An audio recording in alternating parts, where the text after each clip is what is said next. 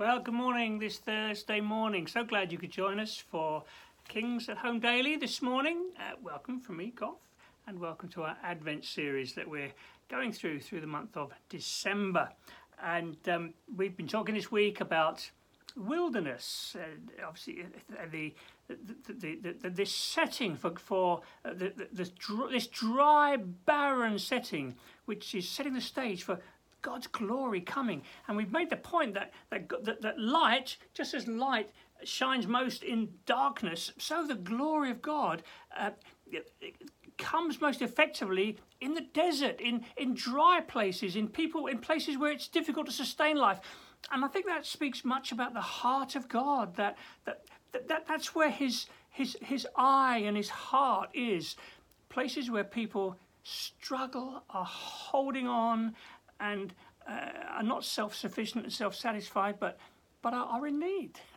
um, we saw that, didn't we, in the Sermon on the Mount we were doing. Blessed are the poor in spirit. So we've been speaking about the wilderness, and uh, uh, um, this morning we've we're finally going to talk about John the Baptist. Okay, so uh, let's pray and start our study this morning. Lord, thank you so much that uh, you so often don't come to the great and the mighty but to the little and the least. what a gospel. Lord, thank you for your kindness towards us. And I pray this morning you'll encourage us as we look at your word together for these few moments. In Jesus' name. Amen. Okay, so I'm in. I'm jumping around everywhere. This this series. It's, it's great. It was in Isaiah most of this week so far. We're in Matthew chapter three, the beginning of the gospel, if you like. Here we go. Matthew 3, verse 1. In those days, John the Baptist came preaching in the wilderness of Judea and saying, Repent, for the kingdom of heaven has come near. This is he who was spoken of through the prophet Isaiah, who we've been looking at all week. Voice of one calling in the wilderness, Prepare the way for the Lord, make straight paths for him. John's clothes were made of camel's hair, and he had a leather belt round his waist. His food was locusts and wild honey he was um, he kind of uh, he he was out there literally. He you know he wasn't the refined uh, rabbis with all their, their their fancy words. He was a raw voice in the wilderness. Um, he he really sums up the, the he's the climax of the, of the Old Testament, the longing, the hope and fears of all the years, you know, expressing this, the, the, the, the this the longing of the coming of the Lord. So he stands at the end of the prophets, if you like, John the Baptist. Um, he doesn't quite know what what's coming next, but he he's he knows that he's preparing the way that that the time has come. God is coming, and um, uh, so he bursts on the scene. This strange prophet, uh, prophet type person out in the world. Prophets did funny things in the Old Testament, lying on one side, shaving their heads, doing all sorts. And here he is, he's in that tradition, out in the wilderness, and people are flocking. People are hungry. Um, I think it's true in our day, you know, in, in, in difficult, desperate days, people get hungry, and, and so they were, people were flocking to hear him. Um, uh, so it, it, it, there's a prophetic fulfillment here. Voice of one crying in the wilderness. Um, People went out to him, confessing their sins. It's beautiful.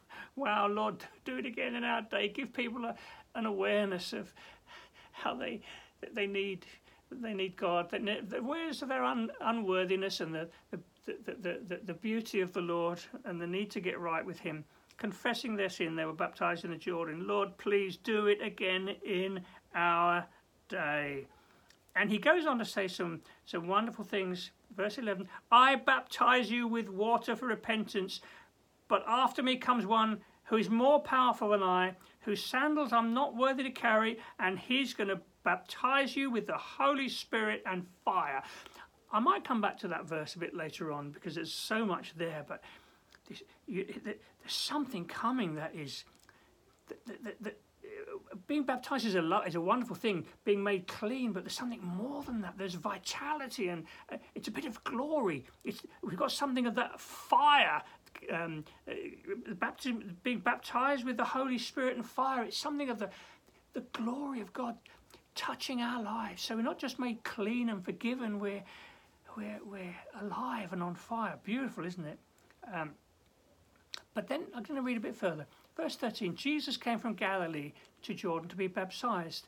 But John tried to deter him, saying, oh, I, I need to be baptized by you. You come to me? Jesus replied, Let it be so now. It's proper for us to do this to fulfill all righteousness. And so John consented. And I might read that next bit another time as well. So, but the point I want to make here is that um, uh, John's response at this moment, as Jesus comes to him, John says, uh, "You coming to me? I need to bend the knee, knee to you." Well, of course, the reason that Jesus allowed John to baptize him that he was taking on full humanity, and, it's a picture of of Jesus stepping down out of his glory, laying aside his majesty, and becoming like us and being baptized by John, not, not, that, not for the forgiveness of sins, but to identify with us. It's beautiful. And in one of the other Gospels, in John's Gospel, John, John actually says, he uses the words, He must increase and I must decrease. And there's something beautiful there. I just want to spend a few moments on this morning. Um, here's John the Baptist. He's he, he's he, he's got the call of God upon his life. He he's passionate for God's purposes, and when he identifies Jesus, the first thing that comes to his mind is this: I want him to be the focus, and I I want to decrease. I, I, I like there's something lovely about those words, and um, you know, thinking of Advent this is a time to increase. Uh, let's talk about increase and we'll talk about decrease in a moment. Advent's about a time of, I believe, increasing our sense of the, the, the glory of God, His bigness. I said a few days ago about, you know, if, if we want to know God's peace, we, we first need to see His glory because then we won't be overwhelmed by all the, all the misery and difficulties and challenges and uh, darkness in the culture around us. And so, we increase. We want to see an increase of of of the glory of God. I want to. I want an increase of uh, understanding who Jesus is. He's the, he's the lion and the lamb. This wow, you know, majesty, meekness and majesty. I'm not going to sing the song. Graham Kendrick, meekness and majesty. This. I, I want a bigger vision of who Jesus is. Don't you? I don't want to just a little you know, the nativity scene over there somewhere with a bit of straw and a donkey. No, that, that's, that's a very small part of the picture. This Advent, I want a bigger picture of the glory, who Jesus really is, meekness and majesty. So um, I want him to increase. I want my my trust in him to increase. I, I want my confidence in Him to, to, to increase. I want my security in Him to increase. I want my peace in Him to increase. And, and, and that happens, as I say, when we just take time to uh, wait upon the Lord. And we'll renew our strength, as we saw the other day. So that, that's the increase. What about the decrease? Well, I wonder what's on that list for you. What needs to decrease in your life just now?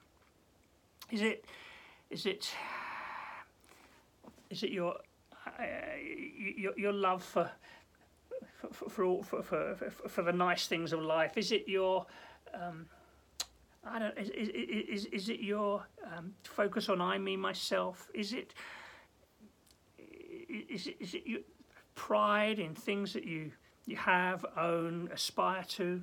What needs to decrease? Maybe there's some things, some aspects of your life you're not proud of, you wouldn't really want me or anyone else to be aware of. There's some things that need to decrease. Maybe it's I don't know, a, a quick tongue, a quick temper. Maybe it's, I, I, don't know, what needs to decrease? I'm sure there's something. I know there are things in me that need to decrease. And uh, this is a period, of, as I say, he must increase and I must decrease.